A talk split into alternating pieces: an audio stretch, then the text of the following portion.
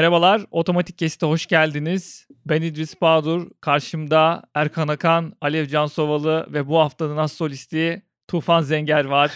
ikinci haftada ikinci bölüm. Neler oluyor acaba? Baya sık bölüm mü atmaya başlıyoruz diyerek açıyorum.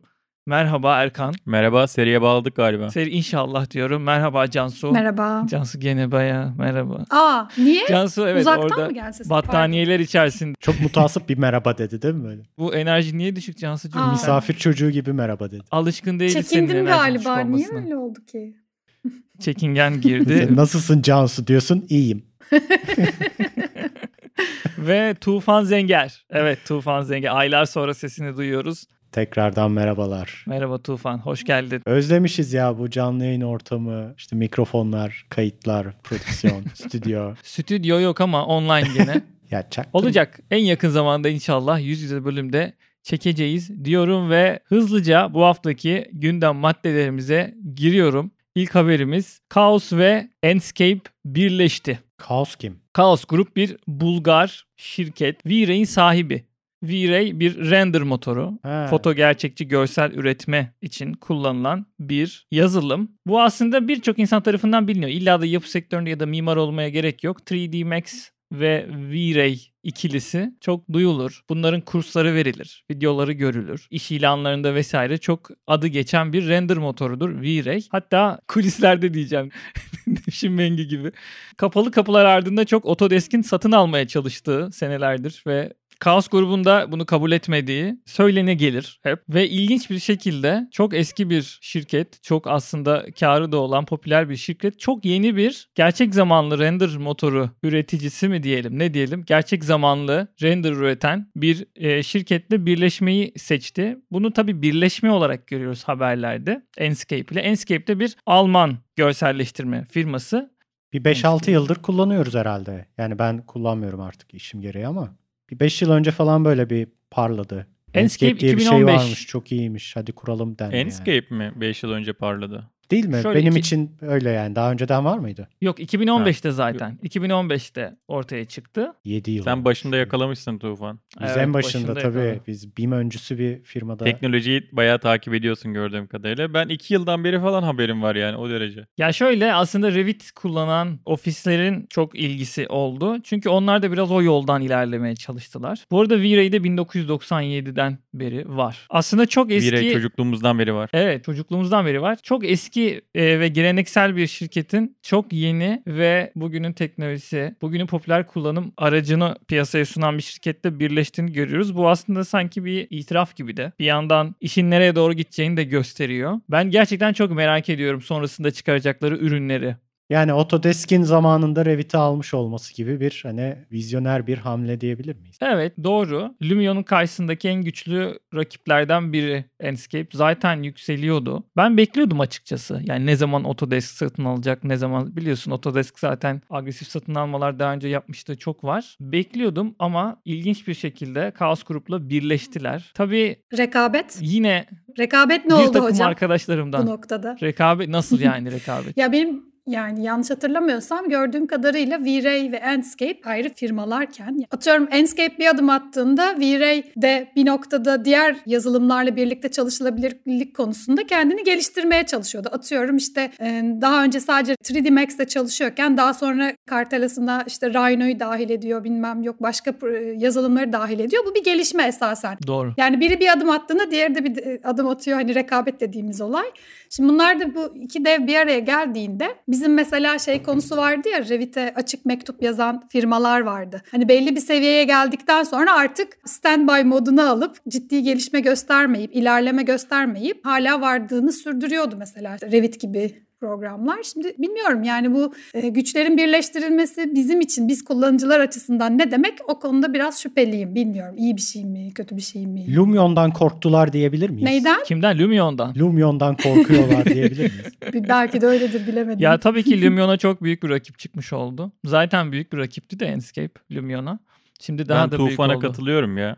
Yani bu stratejik bir hamle. Zaten artık Vira'yı kullanan var mıydı? Yani ben 10 yıl önce bunu hatırlıyorum bekliyorum Vira'yı ben. Mi? kullananları. kalmadı. evet evet ben gireyim madem artık. Bu söylemleri konuya. bekliyorum ben. Sert- Yüreği mi kaldı sert gireyim. Bek- Max, Max'çiler beni kessin sert gireyim. Eskiden kavgalar vardı tabii ki de. Yani işte yok V-Ray 2 çıktı, 3 çıktı, 5 çıktı. Süreler şöyle azaldı, böyle azaldı. Hiçbir şekilde yetişemiyordu rakip firmaya. E artık hani onların altyapıları da bambaşka çalıştıkları için anladığım kadarıyla çok çok da detaylı bilmesem de biri işte ekran kartını zorluyor, biri işlemciyi mi zorluyor artık tam olarak bilemiyorum yani. Aslında doğru. Doğru. V-Ray işlemci üzerinde, Enscape'de ekran kartı üzerinde çalışan. Burada artık dünya başka bir formata girdi ve piyasa tamamen başka bir yani V-Ray'den çıktığı için aslında yani hiçbir ofis kullanmıyor artık. Çok çok az ofisler kullanıyor. Sadece aşırı profesyonel görselleştirme yapıp bu hizmeti veren firmalar dışarıya bu hizmeti veriyorlardı zaten. E, herhangi bir mimarlık ofisi ve benzeri bir şey böyle bir şey kullanmıyor. Gerekirse dışarıdan küçük bir hizmet alıyordu e, bu görselleştirme konusunda. Bir de çok kolaylaştı. Yani hepimiz az çok görmüşüzdür arayüzlerini falan. V-Ray kullanmak bir kaos. Ben hayatımda hiç dokunmadım zaten. Yani bir kere şöyle bir baktım dedim ki bu bana göre Işık değil. Işık ayarları of. yani ben hep şey sorusunu soruyordum ben. Ya suyu ben niye su yapmak zorundayım? Bir tane tuşu olsun su olsun. Hani yok kırılımını ayarla, yok yansımasını ayarla. Yani camı ayarla, cam arkasını bilmem ne falan. Ya hani bana 5 tane cam şekli yeter e, benim mesleğimde bu kadar profesyonel bir hizmet vermiyorum sonuçta. E, bunu sağlayan bir program vardı sonuçta Lumion. Piyasa buna döndü bir anda ve V-Ray de dedi ki e, benim vaktim geçiyor. Ben yeni çıkan bu Enscape'de bildiğim kadarıyla güzel bayağı bir sonuç veriyor. Hemen oradan stratejik bir hamleyle bence satın almayı gerçekleştirmiş yani. Birleşme olsun. Tamam satın alma olmasın birleşme olmasın. Bilemiyorum şimdi ne oluyor. Ya çok büyük firma tabii Kaos. Çok da eski e, firmalardan. Açıkçası ben arkadaşlarımdan satın almış diye haberi duyup sonradan okuyup aslında öyle olmadı. Zaten bayağı da bir detay var orada işte iki tane şirketin birleşme meselesinde neyi ne kadar verdiği, neyi ne kadar aldığı konusu da biraz detaylı oluyor. O yüzden kendileri merge fiilini kullanmışlar. Birleşme diyelim. Bu arada katılıyorum. Geleneksel görselleştirme araçları yok olmaya mahkum. Çünkü bir sürü vakit harcanıyor tasarımla ilgili ve bunun üstüne bir de görselleştirme tarafında bunun bir render edilmesi yani gerçekçi hale getirilmesi bir de üstüne Photoshop'la istediğin kuşu, böceği, ağacı, materyali her neyse işlemi yapmak gerçekten bir mimar ya da tekniker için ya da iç mimar için ekstra bir külfet oluyordu. Oyun motorlarının gelişmesi, aynı şekilde ekran kartlarının da donanımsal anlamda çok ileriye gitmesi ile birlikte bir de bunun işte Lumion bu arada başı çekenlerden biri tabii ki. Unity var, Unreal Engine vesaire de var ama bu oyun motorlarının... Twin Motion var gördüğüm Twin Motion var aynen. Bunların inşaat sektörü bu AEC diye bahsedilen inşaat sektörü piyasasına girmesiyle iş tamamen tersine döndü. Yani ben hem animasyon yapabiliyorum o araçla birlikte. Hem görüntüler alabiliyorum ve o görüntüler çoğunlukla da tatmin edici oluyor. Çünkü ben toplantıda konuşuyorum bunu ya da teslime ek olarak yapıyorum. Pazarlama için yapacaksam o zaman gerçekten bu iş üzerine uzmanlaşmış stüdyolarla hizmet alabiliyorum. O stüdyolarda işte böyle daha profesyonel render motorlarını kullanabiliyorlar ki yani bu render motorları içerisinde de birçok alternatif var. Yani Arnold'u, Mantra'sı, Corona vesaire bir sürü de vardı. O tarafın aslında yok olmaya başladığını gösteren bir emare diyeyim. Bayağı teknik başladık ha bugün. Vallahi yapı sektörü podcast gibi başladık. V-Ray bitmiş. V-Ray bitmişti. ben söyleyeyim V-Ray bitmiş. evet. Bir de aralarında bir şey aslında çok bir de aralarında aslında çok temel bir devrimsel anlamda bir farklılık var ya mesela dondurulmuş bir görsel e, sunmakla bir de onu gerçek zamanlı olarak işte çevresiyle birlikte görebilmek, deneyimlemek bambaşka bir yaklaşım, bambaşka bir perspektif olunca zaten hani sizin bu söylediğiniz parametrelere bir de bu gerçek zamanlılığı eklediğimizde gerçekten V-Ray'in maalesef çok da bir şeyde yeri kalmıyor gibi. en azından bizim yani mimari ofisler açısından diyebilirim ki çok da böyle bir etkin yeri kalmıyor gibi. Bu arada doğru. haberde yazıyor. Ben de takip Ya ben buna sevindim ya söyleyeyim. Yani e, şöyle bir sevincim olmuştu benim ben bir şeye bu kadar çaba sarf etmek istemiyorum. Benim alanımın dışında bir şey diye. Yani 5 tane tuşa basarak sonucu elde etmek istiyordum. Vire gibi bir şey karşıma çıkınca resmen kod yazıyormuş gibi hissediyordum kendimi. Ona bas, şuna bas, tuşlara bas, oldu olmadı, küçük render al bilmem ne falan. Piyasanın buraya gelmesi aşırı tatminkar bir şey bence. Bu arada Yıldız Teknik Üniversitesi'nde master yaparken orada bu render motorlarının matematiğine dair bir ders almıştık. Gerçekten çok çok çok çok detaylı konular. Bir ışığın bir yüzeye çarpması, o fotonların hareketi vesaire. Bir sürü şey öğreniyorsun ve yazılıma dair öğrenmek zorunda kalıyorsun. Zaten bizim normalde mimarlık tekniğinde öğrenilmesi gereken bir sürü konu var. Deneyimlenmesi gereken bir sürü konu varken bir de o tarafın bu kadar tekniğine girmek ne bileyim bana da biraz külfet olarak geliyordu. Ne kadar azalırsa o kadar iyi diyorum. Buradan buradan selam gönderiyoruz. Kaos gruba. Evet böyleydi. Tufan bir şey diyecek miydin? Böldüm mü lafını? Haberde şey yazıyor. Ben bu işlerden uzak kaldığım için 2-3 yıldır. e, Geçen sene V-Ray aslında çıkarmış anlık görselleştirme yapan bir versiyon. Evet o da var haberde. Ee, Deniyorlardı. Vision. kullanan V-Ray? Vision mıydı galiba? Ha öyle bir şey vardı diyor. Ama V-Ray Vision. işte Çok yaşlı gibi hissettim. işte rekabet diyorum ya. Arkadaşlar niye bilmiyorsunuz? Canım Yeni şey rekabet çıkmış. işte böylelikle rekabet. 5 yıl önceki V-Ray'i anlatıyorsunuz. Belki şimdi çocuğun biri diyecek yazacak bize ne diyorsunuz lan siz aslında V-Ray'in son versiyonu çok iyiydi Ama falan. kullanılmıyor haklısın. ki yani kullanılmıyor. Neyse ben Yok. Lumion'cuyum yine de. Lumion'u seviyoruz. Lumion'u. Enscape'i. Ben biraz Enscape tarafındayım. Evet Enscape'e bayılıyorum arkadaşlar. evet. Çok bir. Enscape'çi bir Lumion'cu var burada. Çok hayat kurtarıyor gerçekten. Evet. Gelişsinler, gelişsinler. işlerimiz kolaylaşsın diyorum. İkinci habere geçiyorum. Politeknik Org.tr'nin haberi New York Times'dan almış onlar da. Haberimizin başlığı çok güzel. ABD'de mimarlar uzun çalışma saatlerine ve düşük ücretlere karşı sendikalaşıyor. Vay. Amerika'da düşük ücretlerle uzun saatler çalıştırılan Shop Architects çalışan mimarlar hakları için yan yana gelerek sendikalaşmayı tartışıyor. Burada bir zoom görseli var ve ellerini açarak 5 yapmışlar. Tabii bu Reddit'teki bir başlıktan ortaya çıkan bir tartışmayla büyüdü. Bu başlıkta da OMA. OMA galiba Hollandalı bir mimarlık devi diye hatırlıyorum. Ee, açık, açılımına Evet, bakayım. OMA. Olma ya. OMA'cılar ve OMA'cılar saflarını belli etsin. Evet. Rotterdam. Turkish. Turkish lütfen. OMA. Oma. Evet Hollandalı. Rem Koolhaas. Koolhaas'ın. Evet evet Rem Koolhaas'ın. Office for Metropolitan Architecture dediğimiz. Evet. Onlar aslında bir ilan çıkmışlardı ve bu ilanda çok güzel bir kısım vardı. Diyordu ki no 9-5 mentality. Evet Tufancığım ne demek istiyor burada? Ne demek Türkçesini söyleyelim hemen. 9'dan 5'e kadar çalışırım. 5 oldum mu bilgisayarımı kapatırım. Kralı gelse Metroya tanımam. yetişeceğim. Akşam yemek yapacağım. Evde yemek yapmam Çocuğum lazım. var. Çocuğuma bakmam lazım. Hayatım İşte var. efendim annem hasta ona bakmam lazım demek yok. 5'te çıkmak yok. Size mesai saatlerini bildirmek zorunda değiliz. İş bitene kadar oturmak durumundasınız. O mentaliteyi yani o bakış açısını iş hayatına dair 9'dan 5'e bakış açısını unutun. Ki 9'dan 5 çok iyimser Türkiye için.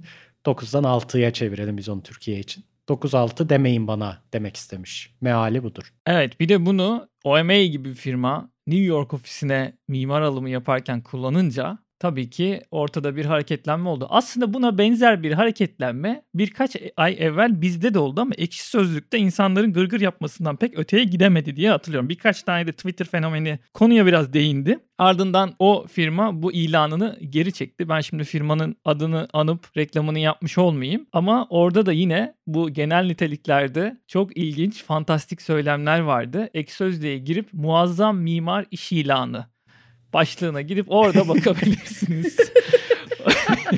Şu an hepimiz giriyoruz. ee, Muazzam mimar. iş ilanı. Canlı yayında giriyoruz şu an. Yok bence Rem girmeyelim. Bu Koolhaas konu bu çok arada. çok uzar bu konu. İnanılmaz bir konu yani saçmalık. OMA'nin başı da kurucusu da Rem Koolhaas bu Evet, arada. evet. Yani çizgilerini takdir ettiğimiz mimarlardan Evet biri aslında herhalde. çok ortak. beğeniriz aslında Koolhaas'ı ama oluyor. İşte mimarlık tutku işi hocam. Yani bunu anlatamıyor bu patron mimarlar. Bunu anlatamıyor. İstediği kadar star architect olsun, istediği kadar küçük mimar olsun. Bu işin tutku olduğunu, 9'dan 6'ya bir iş olmayacağını bu öğrenci yeni mezun çocuklara anlatamıyoruz. Sen şimdi o tarafa mı geçti? Bir, Mimarlık dur, bir dur, yaşam bir dakika, tarzı arkadaşlar. Şimdi. Sen Ortalık hak mı vermeye başladın? Anlamadım onu. Şimdi politikacıların koyduğu işte iş bilmem ne insan hakları 45 saat çalışma falan bunlar mimarlık için Vay. geçerli şey olan şeyler değil. Hocam asıl düşman içimizdeymiş Cansu bak burada görüyorsun değil mi? Sen bayağı da Haklı projecilik galiba. yapmıyorsun. Bu yüzden şey olmuş bak görüyor musun? Yok abi ne alakası var projecilik Tuzu kuru yapmasam ne konuşuyor. Yok benim yöneticilerim de bana mesaim olup olmadığını söylemezler bile. Ya Böyle akışına kardeşim. bırakır bir şekilde biz 6'dan sonra çalışmaya devam ederiz. Kimse sormaz böyle Evet. akşam işin var mı, planın var mı, bugün mesai yapsak olur mu, uygun musun diye sorulmaz mesela. Öyle akar gider gün. Akar akar akar akar. Sonra saat 7 oldu falan hı hı yaparsın. Yok dinlenmez o devam eder falan. O iki mentalite çok farklıdır yani. iki farklı mimar kafası vardır dünyada. Peki sen sen Biri sen, hangi, sen hangisini 35. savunuyorsun diyeyim de bir içimizi rahatlat. Sen Tufan o tutkuya sahip olduğunu sen anlatıyor. o Galiba. bence. tutkuya sahip misin ya da bunun bir tutku olduğunu düşünüyor musun gerçekten? Şey, Yani işini nasıl sevebilirsin. tutkulu mimar olunur bu sorunun cevabı Tufan'dı.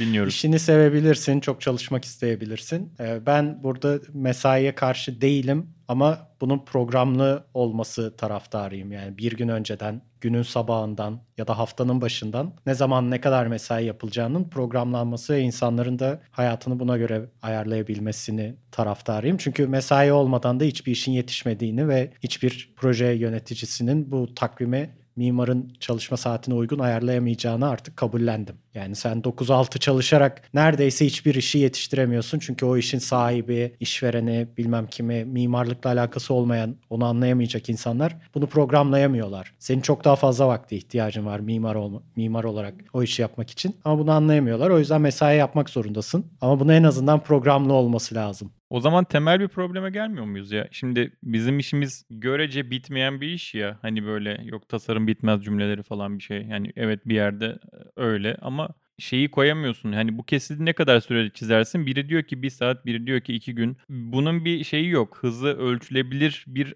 yanı yok aslında bir yerde de belki. Yani o yüzden mimari programlamayı da yapmak bir iş bazında o iş programını çıkarmak bayağı kafadan sallamaya dönüşüyor bazı işler. Kumar. Hani az çok tempoya göre falan mı belli oluyor? Şimdi bilmiyorum sizde Revit'te belki bazı şeyler başka türlü gidiyordur Tufancım ama yani hani bir iş programı yapmak bilemiyorum. Zor bir şey gerçekten. Bence Revit'le alakası yok bunun. Normal araçla alakası yok. Tutumla alakası var. Haftalık yani haftalık ve günlük bazda da mı söylüyorsun yoksa büyük ölçekteki iş programından mı bahsediyorsun? E, Büyük ölçekten bahsediyorum aslında biraz daha. Evet ben de onu söylüyorum. Yani büyük ölçekte bir şeyi yapmak çok zor. Doğru yapmak bir mimar için, mimari ekip için. Ama personelin mesai saatlerini programlamak o hafta için, o gün için biraz daha aslında basit bir şey. İnsanlara altındaki personele söyleyebilirsin.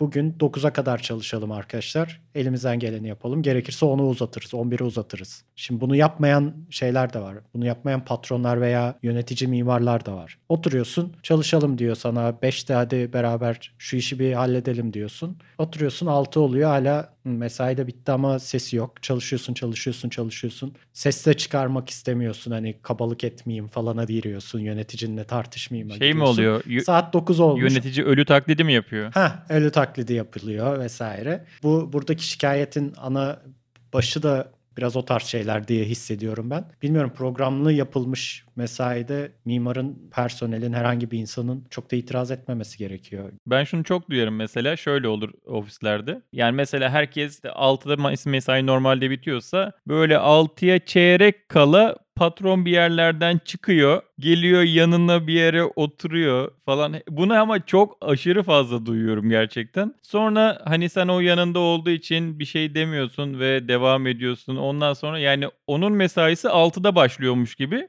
Hani 6'ya çeyrek kala daha doğrusu herkes çıkmadan. Ondan sonra akşam 10, 11, 12 bir şekilde böyle bir galiba şey de var. Taktik var galiba bilemiyorum tabii de. Bu, ama bunu bir kişiden değil ve birçok ofisten, birçok mimardan duydum ben açıkçası. Böyle bir sistem var sanırsam. Ya bu mesai şikayeti dünyanın her yerinde olan bir şey. İşte görüyoruz. Yani en bilinen en büyük ofislerinin bile ilanlarına artık sirayet etmişse bu bu gerçek yani var. Ama modern dünyadaki iş yapış şekilleri ileriye gidiyor. Yani çalışma saatlerini daha verimleştirmeye çalışıyor herkes. Çalışma ortamlarını iyileştirmeye çalışıyor. Çünkü verimlilik gibi bir derdimiz var. Çünkü, çünkü görülüyor ki çok aşırı derecede fazla çalıştığın zaman da verimlilik düştüğünde aynı yere gelebiliyor. Yani gece çalıştığın 4 saatte ürettiğin iş ile gündüz 2 saatte ürettiğin iş bazen aynısı olamayabiliyor. Çoğunlukla da aynısı olamıyor hatta. Hatalar olabiliyor. E, işin kalitesi düşüyor. Bu bilinen bir nokta. Burada çözülmesi gereken sorun kaynak problemi. Daha fazla mimar olması gerekiyor belki o ofiste. Ya da daha uzun bir süre talep edilmesi gerekiyor işverenden. Sorun aslında doğrudan planlamayla ilgili Bu bir net bir durum. Ama ne yazık ki çok esnek olduğumuz için çünkü bu işin en ufak yapı taşları biziz. Makineleri insanlar aslında. İnsanlar tasarlıyor. Ve bu makineler de sıfırı biri olmadığından çok rahat eğilip bükülebildiğinden doğrudan bize yansıyor aslında. Ben kendi adıma da bunun çok çok çok mağduru olmuş biri olarak söylüyorum. Bu işi bir yere getirecek olan taraf bence en önde en çok adını duyuran en öndeki kişiler. Ben biraz oradan bekliyorum. Tamam biz birleşebiliriz bununla ilgili protesto edebiliriz ki zaten bu yapılıyor. Özellikle büyük firmalardan bunu gördüğüm zaman bir hayal kırıklığı yaşıyorum.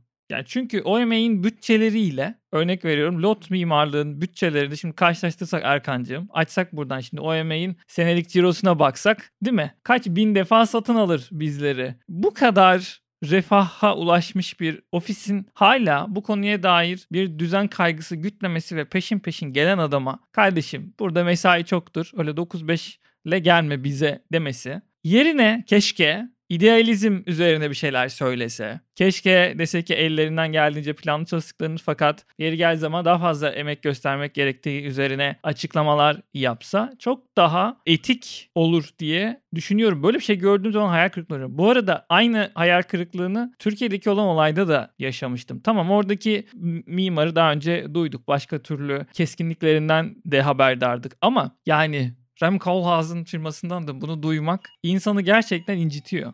Beni Oma ile karşılaştırdığın için çok teşekkür ederim. Olsun Teşekkürler. olsun yani Erkan'cığım İkimiz de üç ya? harfliyiz sonuçta değil mi? Yani Oma, Lot sonuçta. Ne var abi biraz şey yap ya. Açık ol ya. Biraz dünyaya bakayım ya. Ben böyle kör gözüme önüme bakıyorum. Biraz vizyon ya Bu gerçekten. tarz bu tarz rakiplerle başa çıkmayı öğrenmen lazım. Diyalog o iletişim anlamında da. Hemen ay beni niye Şimdi karşılaştırdınız demeyeceksin. Sen artık o seviyedesin demek ki ki bu cümleler kuruluyor yani. Vay be. Şöyle bir arkama bakıyorum kaç kişi çalışıyor bizde diye. Üç tane kedi, Dört kediyle. dört kedi. İdris gidince biz goygoya başladık. Demek ki teknik konuları İdris bize şey yapıyor, baskılıyor. Böyle bir durum var. Neyse geldi. Evet özür diliyorum. Lot'la Kapı çaldı. Oma'nın karşılaştırılması şakası yapıyorduk en son. Erkancığım Ya- e, hak Nasıl ediyorsun yani bilemedim. neden gayet de idealist bir arkadaşımızsın. Yani Rem Koolhaas da bir zamanlar belki o şekilde başladı kim bilir ben hayatını bilmiyorum bu arada nasıl işe başladığını da bilmiyorum ama son gel Rem'in gençliğini bilirim diyecek yok misin yok gibi bi- oldu. bir bilemem anda. bilemem. Bilemem ama incitiyor açıkçası beni böyle büyük büyük büyük dev mimarlık ofislerinin özellikle iş ilanlarında bile bu böyle bir şey görmek üzücü. Şeyi duyuyoruz çünkü. Tufan senle konuşuyorduk galiba. Ee, mimarların genelde kendi problemlerini yazdığı bir internet sitesi vardı. Şu an unuttum adını. Ve orada Mimarazi. Mimarazi vardı kapatıldı Sedat Bayrak'ın vakti zamanında açtığı. Otoban mimarlık tarafından e, açılan dava ile kapatılmıştı. Bu başka. Şimdi adını unuttum. Bakıyorduk ve e, atıyorum Foster and Partners'da benzer şikayetlerin olduğunu falan görmüştük. Hatırlıyor musun? He? Glassdoor. Mi? Glassdoor mu? Evet. Orada hem şey maaşlarla ilgili bir skala şeyler, eski personeller, mevcut personeller yazıyor hem de eski çalışanlar yorum yazabiliyor. Evet Glassdoor Evet. galiba. Glassdoor.com. Evet galiba orada görmüştük. Yani oluyor. Büyük büyük ofislerde de e, personele bakış çok değişmiyor. Yani Zadet Zadet'in Londra ofisinde de stajyerlerin böyle ışıksız odalarda çalıştığını falan duyduk yani direkt birincil ağızdan duyduk yani bunları. Işıksız odalar. O yüzden mimar arkadaşlar aşırı beklentiye girmeyin. 9 5 9 6 falan çok takılmayın. E, Bu okula girdiyseniz, diplomayı ya ne aldıysanız kadar ne kadar pesimist çok konuşuyor şeyiniz bugün bu yani. adam ya. Ya kardeşim öyle işinize olmasın bakın işte. arkadaşlar ya. Akşam yemeğiymiş, e, eve Bak, gidecekmişim. Adamlar ya. sendikalaşıyormuş falan. Amerika'da. Bak bu belki Türkiye'de de bir Yok, etki hiçbir şey çıkmaz oradan. Türkiye'de zor. Mümkün değil Türkiye'de. Oradan hiçbir şey çıkmaz. Amerika'da da bir şey çıkmaz. Sermaye diyorsun. Ya çok kötü gerçek. Ne kötü konunun içerisine dalmışız. Bir de şöyle bir durum var. Aslında o 9-5 mentalitesinin e, işte beklenmediği konusunu sen bir çalışan olarak o işverene söylesen belki atıyorum ben o iş bir işi 3 saatte yapıyorum ve bitiyor ya. O günlük benim işim bitiyor ve ben aslında gidebilirim. Ama 5'e kadar kalmak zorunda değilim. Onu tabii ki kabul etmeyecek. Yani ortada öyle büyük bir apaçık bir sömürü konusu var ki yani tek taraflı bir ilişki söz konusu ki yani bu hiçbir ülkede ya gerçekten dünyanın her yerinde var. Galiba mesleğin kendisi biraz sıkıntılı yani mimarlık mesleğini dünyanın neresinde icra edersen et senden işte tutkulu mimar olmanı bekliyor. Senden gerçekten e, asla e, mesai bitiminde gitmemeni, çoğunlukla işte zaten bunu otomatik olarak kabul etmeni falan bekliyor. Ben aslında şey diye düşünüyorum. Sen e, İdris şeyden bahsettin ya bu çalışma saatleri süreçlerinin aslında daha optimize edilmesi, daha verimlilik temelli bir yaklaşım geliştirilmesi e, söz konusuyken e, birçok ülkede ve birçok farklı meslekte bu arada e, böyle bir durum söz konusuyken bu nedense mimarlığa bir türlü gelemiyor. Mesela yazılım sektöründe bir arkadaşım, bir takım arkadaşlarımdan duyuyorum. Evet onlar da günde işte atıyorum günde 8 saat gibi bir total çalışma süreleri var. Ama işte bu şeye göre değişiyor. Atıyorum elindeki işi gerçekten bitiriyor ve o gün erkenden çıkıyor. Çünkü çünkü yani teslim ettiğinde e, ölçülebilir bir datası, bir verisi var, bir out, çıktısı var yani. Galiba bizde bu e, bize bu tarz yaklaşımların uygula uyarlanamamasının sebebi ölçülebilirlik konusunun sıkıntılı olması. İşte bence BİM tam olarak bu noktada. Bak BİM'e gel. Güzel. ya BİM, BİM Geldi. daha ne yapsın? Ölçülebilirlik. Reklamlar. Satacak. Benim BİM daha ne yapsın? Burada reklam jingle'ını girebilir? Beni Yok reklam almadık. Buyurun. Reklam. BİM ama bir şirket değil arkadaşlar. BİM bir- yani herhangi bir yazılımdan bağımsız. Ben süreç yönetiminden bahsediyorum. Ha, Evet. Teşekkürler. BİM diyorum. Fark ettiyseniz Revit demedim. Lütfen, Yani lütfen. BİM başka. Öncelikle buradan başlayalım. Yo yo yo yo hiç. tartışmaya. Sen gir evet. BİM'le daha verimli Yani olarak. aslında özetle şunu söylemeye çalışıyorum. Biz ortaya koyduğumuz ürünü biraz daha ölçülebilir, raporlanabilir ve süreci gözlemlenebilir hale getirebildiğimizde gerçekten belki de bu sürelerin yani süreç yönetiminde planlamadaki etkisini de iyileştirebiliriz. Ya atıyorum süreç e, konu aslında tamamen süreç yönetimindeki sıkıntı ya. Ya atıyorum bir eleman bir işi ne kadar sürede yapar? İşte bunu iki eleman yaparsak ne olur? Ya da işte süreyi şuraya çekersek işin kalitesi ne olur falan. Bir sürü farklı parametre var ya bu aslında süreç yönetimi ya. Burada da senin doğru bir süreç yönetimi, yönetimi yapabilmen için elinde doğru düzgün verilerin olması lazım ki bu sistemi uyarlayabilesin. Yani yazılımcılarda bu sistemin verimlilik esaslı çalışma saatlerini belirlenmesi sisteminin çalışması ve mimarlıkta çalışmamasının sebebinin ben temelde bu e, çıktıların, verilerin gözlemlenememesi, doğru raporlanamaması gibi algılıyorum. Mesela şöyle bir örnek vereyim. Biraz belki şey çok genel konuştum ama bir örnek vereyim. Mesela şu an çalıştığım ofiste BİM aslında yeni bir konu. Yani evet bir süredir yapıyorlar ama hani BİM bir bakış açısı, bir kültür ya başka bir şey ya aslında Evet. E, bilgi yönetimi, bilgi modellemesi biraz farklı bir konu.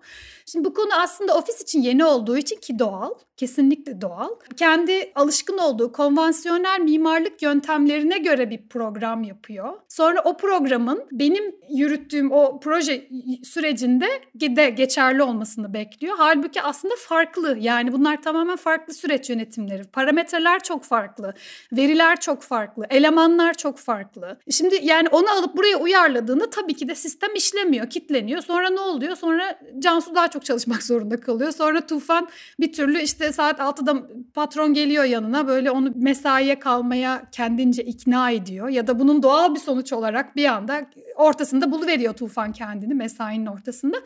Yani oraya varmaya çalışıyorum. Esasen biraz daha böyle keşke o verimlilik esaslı çalışabilme konusunda kendimizi geliştirebilsek. Proje yönetimi konularında biraz daha e, analitik. Çünkü proje yönetimi analitik bir süreç esasen. Ama bu süreçlerde keşke kendimizi biraz daha geliştirebilsek ki yani bu fazla mesailer, şunlar bunlar ortadan kalksın. Açıkçası Konu- Tufan haklı. Konu ne kadar bununla ilgili bilmiyorum ama yani söylediklerinle kesinlikle doğrudan ilgisi var ama örneğin BİM'e dair de en temel hareketlerden biri önce sormak sonra cevaba göre hamle yapmak ya. Bu yani. Neye ihtiyacımız var? Buna ihtiyacımız var. Tamam o ihtiyacımızı şu şekilde modelleyerek böyle çıktılar alalım. Aşırı kısalttım. Fakat genelde sorun o plana uymayan, tutarsız, anlık karar değiştiren, hislerine göre yer yer hareketlerde bulunan, bazen şirket sahibi, bazen müteahhit, bazen yatırımcı sebebiyle oluyor. Ya genelde zaten o binayı yatıralım 5 parçaya ikiye bölelim dendikten sonra ortaya çıkıyor ya. Genelde elimizdeki şeyleri atıyoruz o gecelerde. Aa şunu yapmamız lazımmış ya da yarına bu lazımmış. Bir anda o plan değişiyor. Aslında genel problem bir süreç yönetimiyle ilgili ama süreç yöneticisinin bunu düzgün şekilde yapması gerekiyor. Ve buna dair devamlı planı programı öne atması gerekiyor. O olmuyor. O yüzden bu sıkıntı yaşıyor. Bu da niye? Çünkü orada ne dersek çalışır diyecekleri bir ekip var, güruh var yani. Aslında burada bu sendikalaşma konusu ya da gerçekten isyan konusu değerli bir anlamda. Fakat Bir de iki- ortada iki, iki agresif tarafı bir da var. piyasa var. Tabii onu diyeceğim. O agresif, Agresif piyasa bir piyasa sebebiyle var. Yani evet.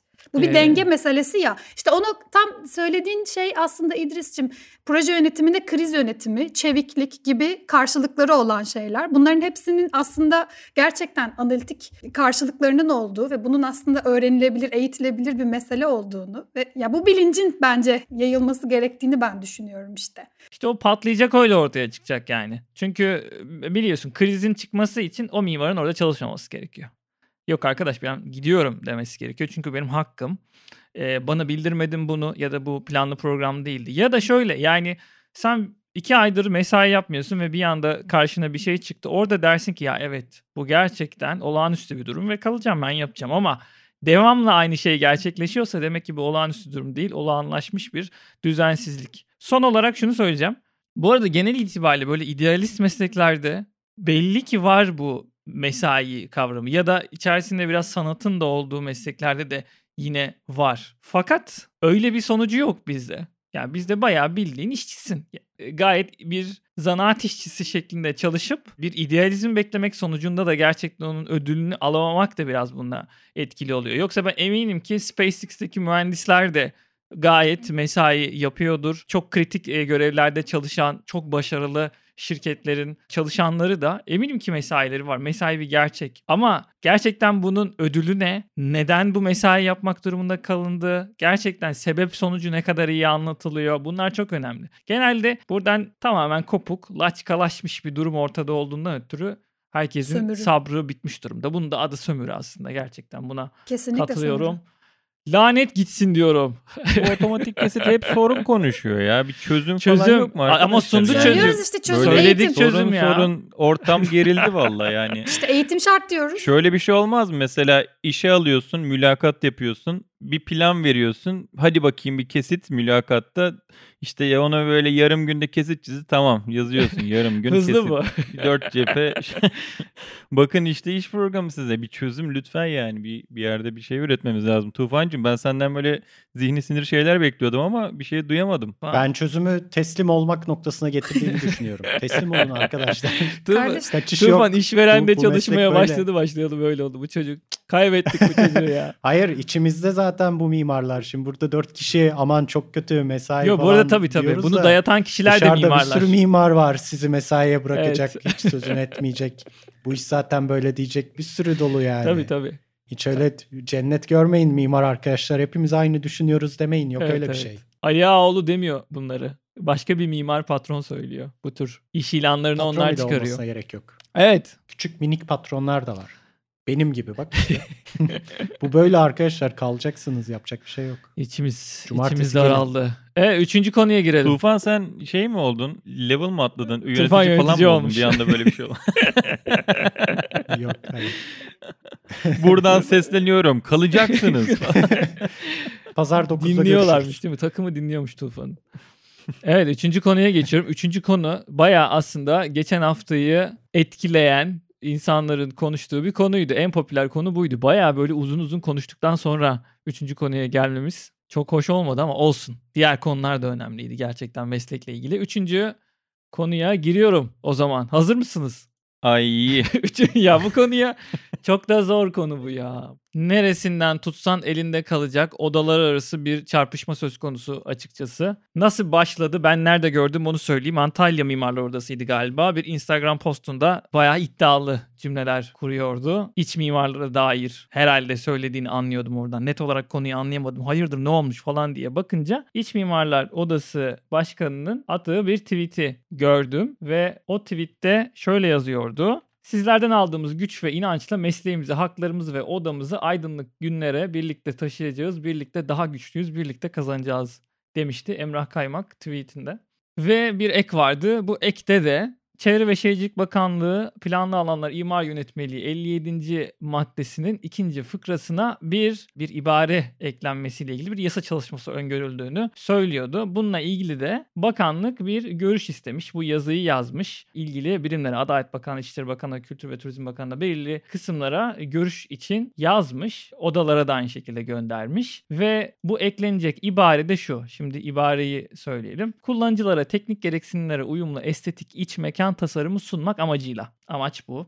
Havaalanlarının terminal, idari ve yolcu binaları, 300 ve üzeri yatak kapasitesine sahip hastaneler, yapı inşaat alanı 30 bin metrekareden fazla olan kamu hizmet binaları, alışveriş merkezleri ve 5 yıldızlı oteller için iç mimarlarca hazırlanıp imzalanan iç mimari projesi de eklenir. İbare bu. Yani diyorlar ki belirli büyüklükteki projelere bir iç mimar tarafından hazırlanıp imzalanmış bir iç mimari projesi eklenmesi de girsin yasaya deniyor. Bir yasa çalışması Var mı böyle bir şey dünyada? Dünyada böyle bir şey olmadığını söyleyen savlar var. Şimdi bu bildiriden sonra önce tekil mimarlar odaları tarafından açıklamalar oldu. Onlar direkt doğrudan işte mimarlığın içi olmaz vesaire direkt en safsata düzeyinde açıklamalar yaparak böyle sert ve sinirli bir şekilde yaptılar. Ardından daha sakin açıklamalar ilk olarak Türk SMD'den geldi. Şimdi buradan sonrasını daha özetle geçeceğim ki tam olay anlaşılmış olsun. Onlar açıklamasında şundan bahsediyorlar. Mimarlık insanlık tarihinin en eski mesleklerinden biridir diye giriyor. Baya böyle en temelden alıyor. Ardından şehirlerin kimliklerini de mimarlar belirler diyor. Ardından mimari tasarım bir bütündür.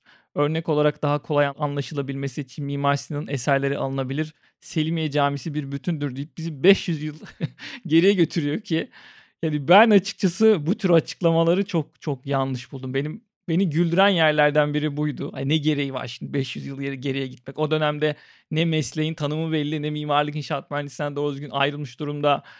Bugünkü modern dünyadaki ayrımlar, ihtisas kavramı vesaire hiçbirinin tam olarak belirli olmadığı zaman değil ne gerek var gitmeye? Ben de burada araya gireyim ya. Yani şöyle mimarlıkla hiç alakası olmayan bambaşka bir meslek dalındaki bir insanın mimarlık hakkında konuşmaya başladığında hemen verdiği örnek Mimar Sinan da işte bilmem nedir ya. Yani niye dernek böyle bir açıklama sığ bir yerden başlamış muhabbeti anlamadım. Açıkçası bana da komik geldi. Dediğin gibi yani okudum bir yerde gülümsedim falan niye güldüğümü anlamaya çalışırken.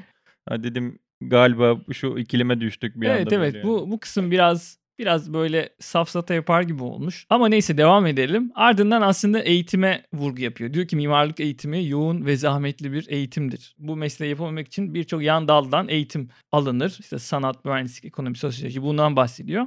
Ardından şunu diyor ki bu çerçevede mimar müellif olarak projede çalışan bütün paydaşları yönetir, koordine eder, karar verici ve eser sahibidir. Tasarımın herhangi bir yönü mimarın sorumluluğu ya da etki, yetki alanı dışına çıkartılamaz. Koordinatördür aslında bir anlamda diyor. Evet ihtisaslar olabilir aslında. Bunu da aslında kastediyor. Ben böyle anlıyorum. Burada şunu söylüyor. Ayır, ayırt edemezsin diyor. Başka özgür bir taraf. Tasarım içerisinde daha özgür başka bir dile geçebilecek bir tasarımcı riski aslında mantıklı değil. Bunu söylüyor. Ardından bu bu gündem maddesi yönetmelik çalışmasında yer alan gündem maddesinin hayatın doğal akışına ve mimarlık meslek tanımına ve uygulanma pratiğine aykırıdır diyor. Açıklamadığı bir tanım oluyor bu. Ardından devam ediyor diyor ki işte mimarlık iç ya da dış olarak tanımlanabilecek bir disiplin değildir. Yine böyle böyle bir söylem var ki o tarafta öyle bir talep yok. Yine yine direkt konudan ay, ay, ayrı söylemler. Şu söylem var. Gelinen durum bir diğer yönüyle iç mekan tasarımının ülkemizde iç mimarlık adı altında ele alınmasından kaynaklanmaktadır. Buradaki iç mimarlık aslında iç mekan tasarımcısı anlamına geliyor polemiğini açıyor. Ardından şunu söylüyor diyor ki uluslararası ortamda da kabul görmüş hali ile iç mekan tasarımı adıyla anılması gerektiğini söylüyor. Buna baktım ben bu arada. Hani iç mimarlar birliği var uluslararası. Orada yarısı kendisine iç mimar diyor, yarısı e, iç mekan tasarımcısı diyor. Yani interior architect ve interior designer diyor. İkisi de kullanılıyor yani.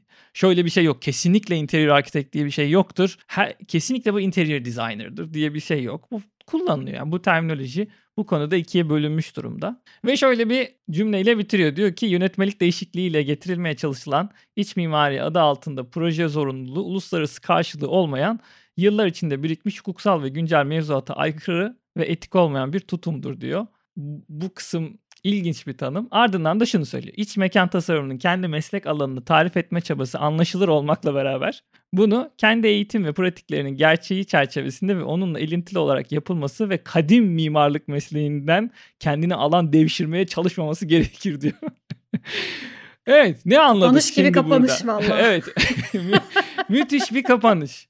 Bu bu bu açıklamanın hiçbirinde işte büyük projeler, büyük projeler içerisindeki iç mimarların yeri, bu işin hukuksal düzenlemesiyle ilgili problemler göremiyoruz. Bundan birkaç gün sonra da Mimarlar Odası bir açıklama yayınlıyor. Mimarlar Odası açıkçası daha sakin fakat savunma anlamında eline ne geldiyse atan bir savunma yapıyor. Öncelikle diyor ki biz bu çalışmaya katılamadık diyor. Yani bu çalışma yapılırken e, bu süreçten uzak tutulduk. Yani katılımcı bir süreç olmadı diyor. Bu taslağı son aşamasında görüşe açtılar diyor. Yani ilk ilk savları biraz daha bu şekilde biz hiç bu sonunda bize soruyorsunuz. Halbuki bunun başından beri biz bu işin içerisinde olmalıyız diyorlar. Şunu söylüyorlar yapı üretimde rol alan mimarlık ve mühendislik meslek gruplarının birliği olan TMOB'un bulunmaması. Yani TMOB Türkiye Mühendis Mimar Odalar Birliği'nin bulunmaması. Bu aynı şekilde bir usule uygun değil diyor. Ardından hukuk kısmına giriyor. Yani hukuki olarak aslında bu düzenlemede yanlışlar var. Bu hukuki olarak bu şekilde ilerleyemez diyor. Şundan bahsediyor ki işte ruhsat alınması için mimari proje, statik proje, elektrik ve tesisat projeleri gereklidir diye bir ibare var. Fakat bu ibareyle örtüşmeyen kısımlar var bu düzenlemede. Yani bir hukuktan önce dem vuruyor. Aynı zamanda 634 sayılı kat mülkiyeti kanununa giriyor. Oradan aynı şekilde proje müellifi mimar, mimarın eser sahibi olması açısından onunla çakışan bir iç mimarın bir eser sahipliği durumundan bahsediyor. Hukuki kısma daha detaylı girmeyeyim. Peşine mimarların aslında müelliflik haklarının göz ardı edildiği üzerine bir savunma yapıyor.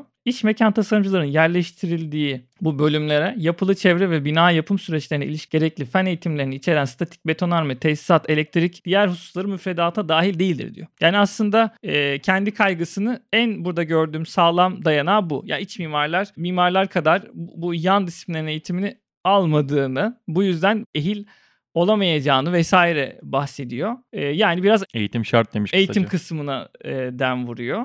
Ardından son olarak şuraya bağlanıyor aslında konu. Proje müellifi olan mimarların telif hakları kapsamında iç mimarlarca yapılacak her türlü düzenlemede müellif mimarın onayın aranması yasal zorunluluktur diyor. Ya şu cümleyi en başında dese dese ki kardeşim düzenleme yapıyorsunuz. Bu düzenlemeye yapılan tasarımın mimar tarafından onayının olması gerektiği, bütünlüğünün mimar tarafından kontrol edilmesi gerektiğini dikkat edin burası çok önemli dese yetecek. Öncesinde bir sürü bayağı böyle bir savunmadan bahsediliyor. Böyle iki tane açıklama yaptı. İki kuruluş mimarların tarafını savunan. İç Mimarlar Odası da bunları çok böyle ben daha masum gördüm hani iç mimarların tarafını. Çok daha böyle kendi varoluşlarını açıklayan bir açıklamayla cevap verdi. Direkt şunu söyledi.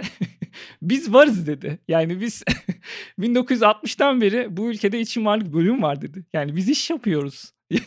Ve bu çok hoşuma gitti benim. Özellikle açıklamanın o kısmı. Tabii ki onlarda da çok fazla safsata var. Ve şunu söyledi. Ya dedi bu kısım aslında daha fazla olmalı. Yani bu mevcut içeriğiyle eksik genişletilmeye muhtaç aslında dedi. Okul geçmişlerini orada anlatmışlar. Çünkü 500 yıl geriye çekince Mimarlar Odası yani onlar da dönüp işte 1957 yılında ilk iç mimarlık bölümünün işte kurulmasından 1976 yılında iç mimarlar odasının kuruluşunun aslında bir ihtisas ayrımı gerekliliğinden doğduğunu zaten artık e, uzmanlık alanlarının oluşması gerekliliği mimarlar odası tarafından hazırlanmış bir raporda ortaya çıkıyor ve oradan zaten iç mimarlar odası kuruluyor. Bundan bahsetmiş. Ardından kendileri de safsatalara dahil oluyorlar. Ve bu safsatalardan biri şu. Biz diyor örneğin uluslararası iç mimarlar iç mekan tasarımcıları federasyonuna üyeyiz diyor. Her yıl 5300 öğrencinin mezun olduğundan Türkiye'de 89 bölümden iç mimar mezun olduğundan 80 bin üzerinde iç mimar bulunduğundan dem vuruyor. Ve şunu söylüyor tabii ki mimarlığın içi dışı yoktur diyor. Tabii ki mimari mekan bir bütündür. Ancak akla yatkın olan müellifin parantez içerisinde bu kimi zaman mimar da olabilir diyor.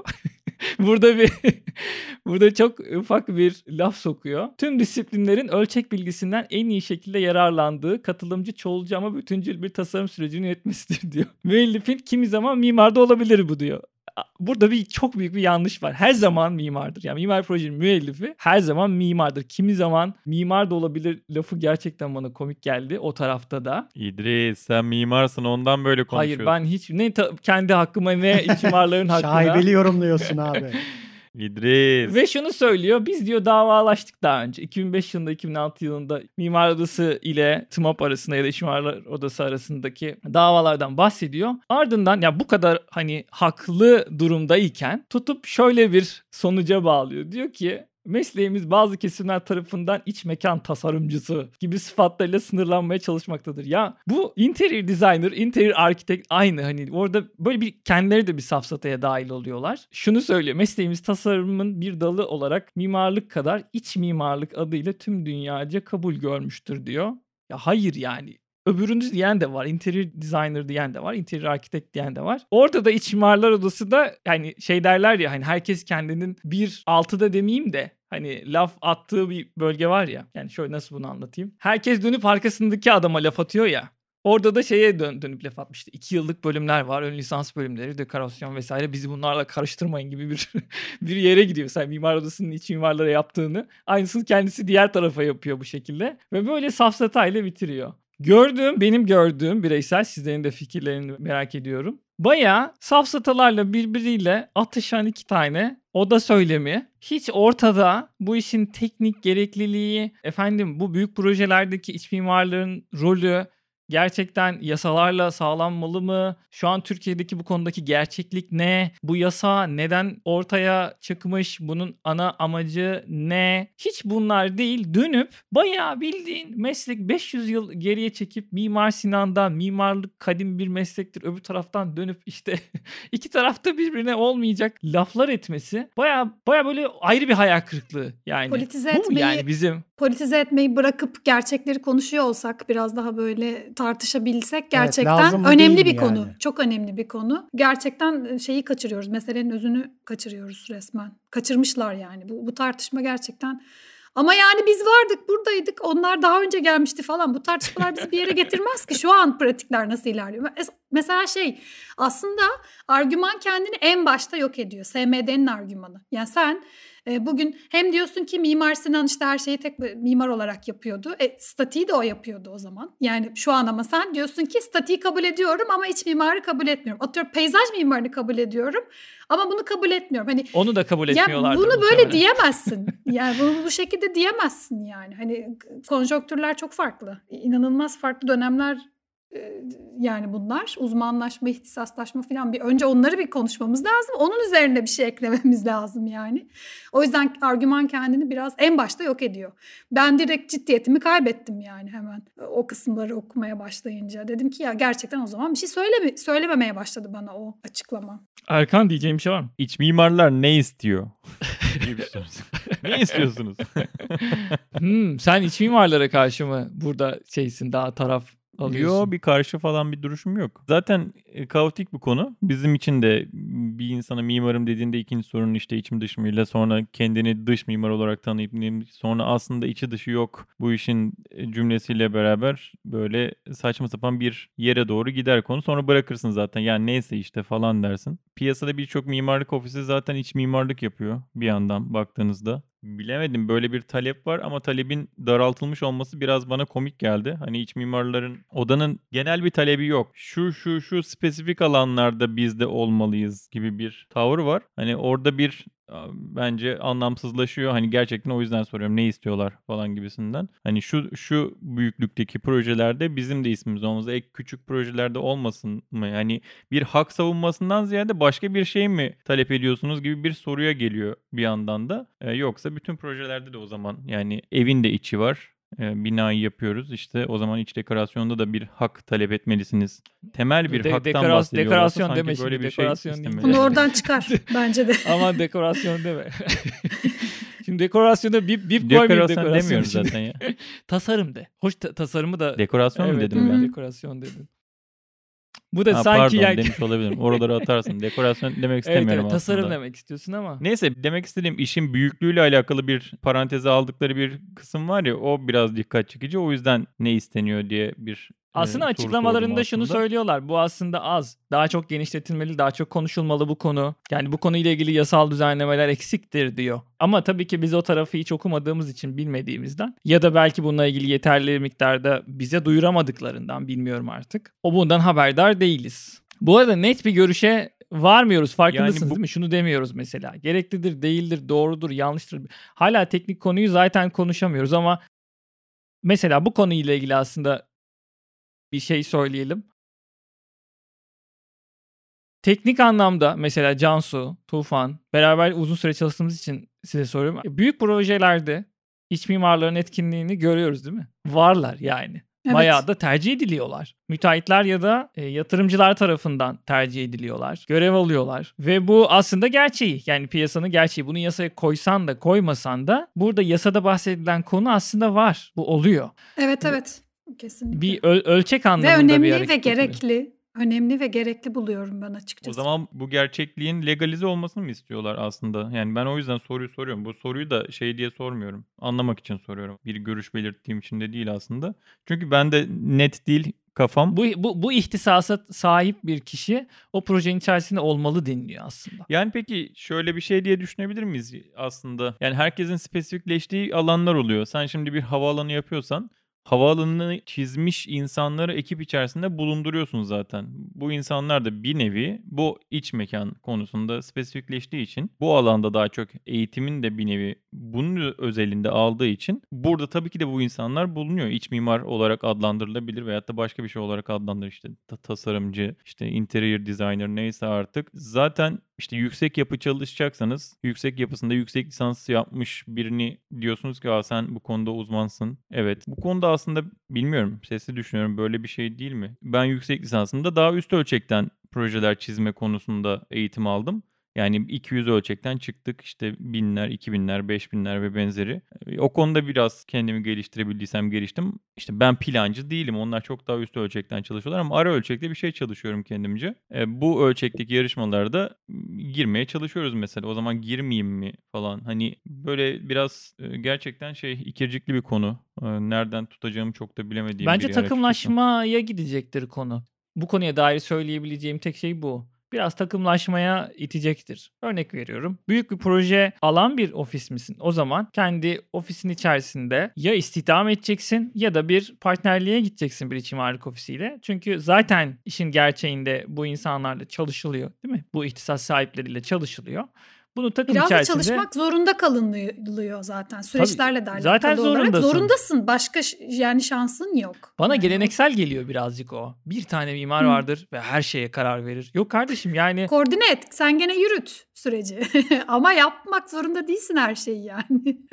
bir sürü danışman giriyor işin içerisine büyük projelerde. Evet. Bir sürü yani yangınından cephesine, asansöründen bilmem nesine. E, özellikle o konuyla ilgili de özel danışmanlar giriyor. İşte otelle ilgili özel bir danışman girebiliyor ya da havaalanı ile ilgili özel bir danışman girebiliyor. Değil mi? Bu adamlar da yeri gel zaman yönlendiriyor. Burada bir Çok önemli. hani tek bir kişi vardır ve her şeyi o yapar. Biraz geleneksel bir bakış açısı. Bugünün cümlesi değil bence de. Ya bu genel olarak tasarım eğitiminin muallaklığından kaynaklanıyor. Yani iç mekan işte ya da mimari, peyzaj ve benzeri temelde belli bir eğitim alınıyor çoğu kişi. Yani o zaman şöyle tartışmalara da bir yerde girmek mi gerekiyor? Atıyorum iç mimarlar mobilya tasarlıyor. Neden? Hani böyle mi dememiz gerekiyor? Yani bu kadar da parçalamaya başladığımız zaman bir şeyleri e, sonu gelmez gibi geliyor. O zaman onu da ürün tasarımcılarına mı bırakacağız? Yani ürün tasarımcıları iç mimarlara bir yerde şey yapsın, mahkemeye versin, desin ki mobilya tasarlayamazsın kardeşim o benim işim. Anlatabildim mi? Böl parçala böl parçala nereye kadar Nasıl gidiyor? böldüğünle alakalı Yani-. Sen şimdi farklı böldün. Sü- süreci bölmekle çizeceğin objeyi bölmek farklı şeyler. Senin verdiğin örnek biraz farklı Yo, bir yere gidiyor yani yani içe- sanki. Ya da ben öyle anladım. Bence aynı şey. İçeride bir şey yapılacak. Yani onu spesifikleştirdiğin kadar spesifikleştirebilirsin aslında. Şuradan bakalım. İş Mimarlar Odası mesela bu kendi tarihlerinden bahsederken şimdiki Marmara Üniversitesi'nde Güzel Sanatlar diye bilinen vakti zamandaki Devlet Tatbiki Güzel Sanatlar Okulu 1957'de kuruluyor. Oradaki iç mimarlık bölümünün adı şu. Mobilya ve iç mimarlık bölümü mesela. Ardından bu da artık ihtisaslaşıyor. İşte endüstri Mesela. ürünleri tasarım işte Entas diye kısaltmasını bildiğimiz oraya doğru gidiyor. Üç gün sonra şey olmasın ya iç mimarlar e, mimarlar iç mimari yapamaz bir evin içini yapamazlar deyip böyle bir şeye dönüşme terse bilmesin bu iş bir daha. Ya zaten o konuşuluyor biraz. Yani nedir yani şimdi bir konutun içini biz yapmayacağız. Gerçekten iç dışa mı dönüşüyor bu tartışmaya getirilebiliyor konu. Bundan kurtulmak için teknik anlamda bu konunun içine girmek lazım. Reddetmek çok saçma. Varlar yani. Ya bu oluşmuş. Dünyada da varlar. Buna dair bir düzenleme yapmak zaten lazım. Ki günün sonunda da ben açıkçası Mimarlar Odası'nın o son cümlesini çok beğendim. Bunun koordinatörü mimar olmalıdır. Tasarım anlamındaki son sözü mimar söylemelidir diyor. Çünkü koordine eden bu kişi yani genel konsepti kuran kişi olduğundan Bütünlük. onay almalıdır diyor. Ha yine olsun madem ama onay almalıdır diyor. Bir cümle yetiyor aslında. Yani sadece bir tane cümle söylese orada tamamen yetecek bir şeyken işin içerisinde o kadar safsata giriyor ki o kadar geçmişi sonrası çok da açıkçası bir argüman olmayan söylemlerden ötürü arayıp bulamıyoruz. Ben yarım saat okudum baya ve ben mimarım ya. Baya okudum tam nedir ne denmek isteniyor. Hmm, hukuki olarak bunlar tartışmışlar. Ha Mimar Sinan evet tabii falan filan diye böyle 5-6 sayfa yazı okuyup sonunda ki çok merak ediyorum bu podcast'te umarım özetleyebilmişizdir diyeceğim. Çünkü şu an henüz bunun kurgusunu yapmamışken kaydediyoruz. Ben kurgusunda bakalım nerelerini atacağım, nerelerini söylemiş olacağım. Amaç şey değil, amaç odaları kötülemek ya da bir meslek grubunu kötülemek değil. Gerçekten bir meslek grubuna öncülük eden bir odanın niçin bu kadar karmaşık bir şekilde birbiriyle didişmeye çalışması bunu biraz aslında ortaya çıkarmaktı diyeyim. Ben kendi adıma söylediğim buydu. Ben kendimi yakmış olayım. Arkadaşları da ben yaktım yani konuyu ben açtım. Tufanın sessizliğini ne yapacağız ya? Tufan. Tufan sessiz. Evet. Yok ne demiştik Ne de- diyeceğim. ne dedik Odası. şimdi? Tufan kabullendin mi sen? Bir şeyler Tufan oldu. müteahhit tarafında olduğu için. Teslim mi oldun? Tufan müellifleri artık önemsemiyor. Ben onu anladım Tufancığım. Belli ki sicili yakmış. Ya Mimarlar Odası daha önce de demiştik yani Mimarlar Odası önce gitsin internet sitesini bir düzelt. 2002'de bir tane site yapılmış belli ki duruyor hala. Tufan yemin ediyorum. Sadece burayı cımbızlasalar adamlar nelerdi bak görüyor musun? Doğru. Katılıyorum. Bence internet sitesi bence hoş değil. Tasarım disiplininde bir mesleği savunan odaya yakışmayacak derecede kötü. Çağı yakalayın Çağı arkadaşlar. yakalıyormuş bir oda. Erkan sordu ya bu iç mimarlar ya da mimarlar ne istiyor sorusunu sordu ya. Bunu ben de ilk şeyi gördüğümde kendime sorduğumda bir konunun yasallaşması aslında bir şeyin önüne mi geçmeyi hedefliyor sorusunu getirdi aklıma. Çünkü şu geldi aklıma. Mesela siz de belki görmüş, duymuş, belki de tanışmışsınızdır. Piyasada o kadar çok gerçekten iç mimarlık eğitimi almamış ama iç mimarlık yapan ve bu işten inanılmaz paralar kazanan e, insanlar var ki bizzat tanıdığım kişiler de var yani ve ben bunu gerçekten üzgünüm bu kelimeyi kullandığım için ama bayağı dolandırıcılık, sahtekarlık falan gibi görüyorum. Katılıyorum. O eğitimi almamış ama bunu yapıyor hatta kendi bünyesinde iç mimarlar çalıştırarak filan. Sonra bunu böyle farklı bir zemine çek. Yani patronlaşır belki okey müteahhit gibi düşünebilirsiniz o okey ama iç mimar olmayıp kendini iç mimar olarak tanıtan bu eğitimi almamış o kadar çok insan var ki ve inanılmaz da paralar kazanıyorlar. Biliyorum o bazılarını bunlardan. Belki de hani bu konunun yasallaştırılması gerçekten iç mimar olmayıp bu eğitimi almayıp ama öyleymiş gibi davranan kendini piyasada öyle var eden ve gerçekten piyasada büyük bir pay sahibi olan insanların önüne mi geçmeyi planlıyor acaba? Hani yasallaşmaya yasallaştırmak belki de hani olumlu bir çaba mıdır acaba bu iç mimarlar açısından da? Bunu e, düşündürttü bana bir taraftan. Ayrıca yani tüm bunların yanında. Cansu Cansu diyor ki "Ko- konuşsam dağlar devrilir diyor. Bir söylesem. Beni Vallahi konuşturmayın diyor. Söylerim isim isim. bu arada bu bu argümanın Twitter'da özellikle iç mimarlar tarafında çok gördüm. Yani iç mimarların da hakları korunmalıdır belirli yasa- yasal kesinlikle. düzenlemelerle. E, buradaki hizmet veren insanların sicillerine bakılmalıdır bu konuyla ilgili. Aynı zamanda bir sorumluluk düzeni de oluşmalıdır diye argümanlar sunan iç mimarlar vardı. Zaten bu tartışmanın özellikle odaların birbirine söylediği lafların boşluğunu vurguluyordu birçok Twitter'da gördüğüm ve odalarla herhangi bir ilişkisi olmayan insanlar. O yüzden neresinden tutsan elde kalacak bir tartışma oldu bu. Umarım bağcı dövmekten ziyade üzüm yemeye niyetli bir düzenleme olur temennisiyle. Bence güzel bunun tartışılması. Tartışalım yani güzel tartışmalar olsun ama safsatalar olmasın mümkünse. Evet safsat olmasın ya. Ne gerek var mimarlık kadim meslek. Kadim meslektir mimarlık evet. Bu arada öyledir Sol. yani tabii ki kadim dedi. ne bileyim iç mimarlık kadim değildir gibi bir yere gidilmez burada. Hani öyle bir şey yoktur yani. Ah ah ah. Ben şeye gelmek istiyorum ya. İç mimar niye birleşik yazılıyor abi? Öyle bir şeye Ha. denk geldim. İç mimar İşte- ayrı yazılmıyor mu? Birleşik miymiş? Güzel, Evet bu arada. ben de ilk gördüğümde buna şaşırdım. Evet odanın sitesine girdiğimde baktım iç mimar birleşik yazılıyor. Açıklamadaki yazıya bakıyorum iç mimar birleşik yazıyor. Bir sinirim bozuldu. bir, Doğru doğru ben de buna çok takıldım. bu ne falan Ben de buna böyle. çok takıldım. TDK'ya baktım. İç mimar birleşik yazılmıyor TDK'da ama iç mimarlar da sonu birleşik yazıyor. Orada da bir takıntı mı oluşmuş? Ne olmuş acaba? Ben de ilk gördüğümde böyle gözüme gözüme battı devamlı. TDK'da da geçmemiş. Belki de mimar olduğumdan bu teknik konulara takılıyorum işte. Ya Sonuçta dil şimdi- bilgisine takıldım orada. A- açıklamanın içeriğini unuttum. İşte biz mimarların kaçırdığı Ya, nokta da bu. Bak bak. Evet doğru. İçeriği belki Tufan. kaçırıyoruz değil mi? Detaya takılıyoruz. Evet. Ben son cümleyi Tufan'dan bekliyorum. Evet Tufan. Tufan bence yine web sitesi. İç Mimar Odası'nın web sitesine girdi mi Tufan? Yok benim iç mimarla işim olmaz ya. Ark, ark mı arç mı? Ben buna takıldım. Arch, Ark. Aa o, o habere giremeyiz herhalde. Girer miyiz? yok yok artık. Bugün Yok abi kapatalım Bugünü- ya. bugünü Şimdi uzattık. Bunun öncekilerini bayağı bir keselim bence abi. Aşırı teknik ve şey uzun bir konu oldu olsun, bir yerde. olsun. O zaman bu haber tek cümlelik haberle bitiriyorsun Tufan. Sen bitir. Hadi o zaman. Ya dur şey sorusunu sormayacak mıydı? Tufan bu kadar sessiz kaldı. İç mi İç dış mi mı de- Tufan? Ben onu sormak istiyorum. Dış, Dış tabii mı? ki. Fanatikçe bir cevap böyle. Dış tabii ki. Tabii ki ya. dış. Hepsi. Tufancığım benim. o zaman bir Dış mihraksın. bir bir cümleyle o zaman sen bitir. Son haber tek cümle. Buyurun. Arch Daily çok popüler bir internet magazin mi diyelim artık proje paylaşım sitesi. Logosunu değiştirmiş. Demiş ki artık bu iş binadan çıktı. Bunun dijitali de var, metaverse'ü var, sanalı var, oyunu var, mimari tasarım işi çok başka yerlere gidiyor. Biz de bunu yansıtacak bir vizyonla yeni partnerlik yaptığımız ekiplerle beraber artık logomuzu da yenileyelim. Bu sadece bir bina olmasın, daha soyut bir şey olsun demişler. Değiştirmişler. Tebrik ediyoruz. Çok güzel olmuş. Arch değil mi? Ben vizyonsuzluk Değil. Arch değil mi? Ark değil mi? Ark değil Tufan ya.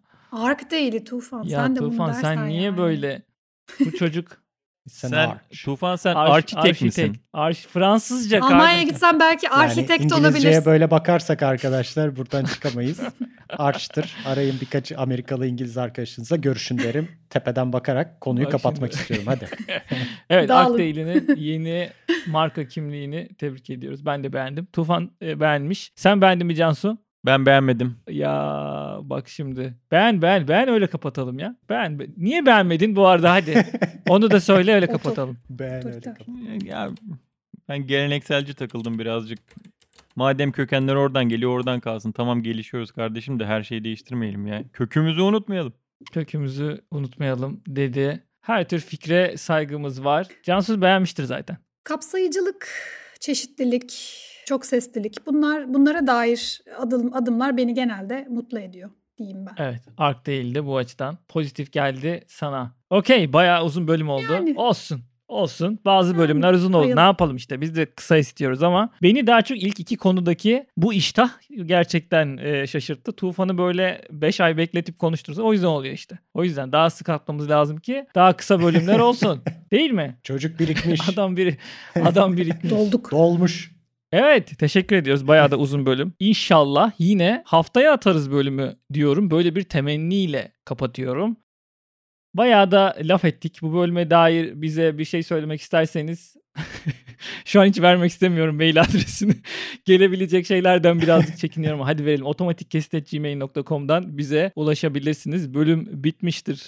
Ne güzel olur bu konuda fikirler, farklı fikirler. ya alsak. açıkta olsa yani Twitter'a yazın. Bence bu konuyla ilgili Hı hı. fikri olan arkadaşlar. E, Daha iyi olur. Bizi ifşa edin. Kendi blogunuzda paylaşın. Otomatik kesiti lanetliyoruz. Evet deyin. olur. Aynen. Paylaş paylaşın ya. Bunu söyleyince ben utanıyorum ben genelde ama paylaşın kardeşim kötü bir şey değil yani. Belki daha çok bu konuya ilgili olan Umarım Ark Daily'nin logosu beğenilmez ve eski logosuna geri döner. bak şimdi. Ali Ark ile kapattı o da. Evet. Teşekkürler. Haftaya görüşmek üzere. Güle güle. Görüşmek üzere. Görüşürüz. Bay bay.